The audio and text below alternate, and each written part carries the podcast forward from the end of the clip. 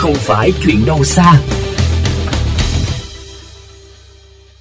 Quý vị thân mến, trong những năm gần đây, vấn đề ô nhiễm môi trường do các hoạt động sản xuất và sinh hoạt của con người đã trở thành một vấn nạn thế giới phải đương đầu. Trong đó cấp bách nhất phải kể đến ô nhiễm môi trường nước. Việc công nghiệp hóa, lạm dụng tài nguyên nước và quản lý nguồn nước thiếu hiệu quả đang là nguyên nhân chính khiến thực trạng ô nhiễm môi trường nước trên thế giới nói chung và ở Việt Nam nói riêng rơi vào tình trạng đáng báo động và sẽ ngày càng trở nên nghiêm trọng nếu con người không sớm tìm ra giải pháp khắc phục. Đó là những vấn đề được các chuyên gia Hà Lan và các chuyên gia môi trường trong nước đặt ra tại sự kiện tọa đàm khoa học với chủ đề ô nhiễm nguồn nước.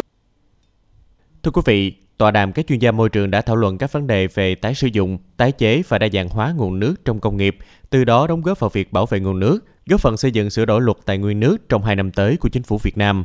Các nội dung được xây dựng từ kết quả dự án nghiên cứu Entire phát triển công nghiệp bền vững tại các đồng bằng của Việt Nam, tái sử dụng, tái chế và đa dạng hóa nguồn nước công nghiệp do Đại học Groningen, Hà Lan và Trường Đại học Phần Lan đồng chủ trì.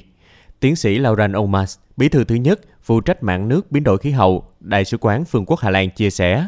Việt Nam đang đối mặt với những vấn đề khai thác mạch nước ngầm quá mức dẫn đến tình trạng sụt lún như ở thành phố Hồ Chí Minh. Bên cạnh đó, nguồn nước thải từ các khu công nghiệp đang chưa được xử lý nên dẫn đến tình trạng lãng phí nước. Giải pháp được ông đưa ra đó là uh, Đối với chủ đầu tư trong các khu công nghiệp, họ cần nhận thức được rằng khi mà thải nước gây ô nhiễm môi trường thì sẽ ảnh hưởng nhiều đến uy tín. Vì vậy họ cần một hệ thống giám sát thật tốt để chứng minh với mọi người nguồn nước chúng tôi thải ra là nguồn nước sạch và có chất lượng tốt.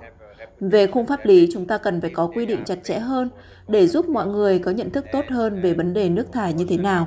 Bên cạnh đó, cũng cần có chính sách khuyến khích để mọi người không vi phạm và nhận thức được rằng đầu tư vào việc giám sát nguồn nước thải là thực sự cần thiết. Phó giáo sư tiến sĩ Trần Thị Mỹ Diệu, hiệu trưởng trường Đại học Văn Lang nhấn mạnh, nguồn nước là vấn đề lớn ở những khu vực bị thiếu nước hay nước bị nhiễm mặn hoặc nơi mà nhu cầu sử dụng nước cho sản xuất công nghiệp hay cho sinh hoạt lớn.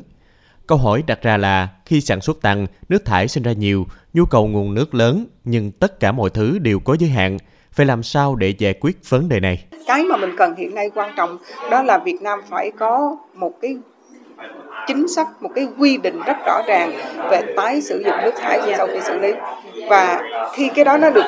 cái cái quy định đó nó rõ ràng rồi á, thì các khu công nghiệp họ mới có cơ sở để áp dụng. Tại tọa đàm, nghiên cứu sinh thạc sĩ Lê Minh Trường, khoa môi trường trường Đại học Văn Lang cũng đề xuất quy trình tái sử dụng nguồn nước thải bằng công nghệ đất ngập nước và trao đổi ion nhằm nâng cao chất lượng nước tái sử dụng trong các hoạt động của khu công nghiệp. Công nghệ tái sử dụng nước đã qua xử lý nhằm loại bỏ các chất gây nhiễm còn lại, bao gồm chất hữu cơ, các chất dinh dưỡng và một số kim loại nặng.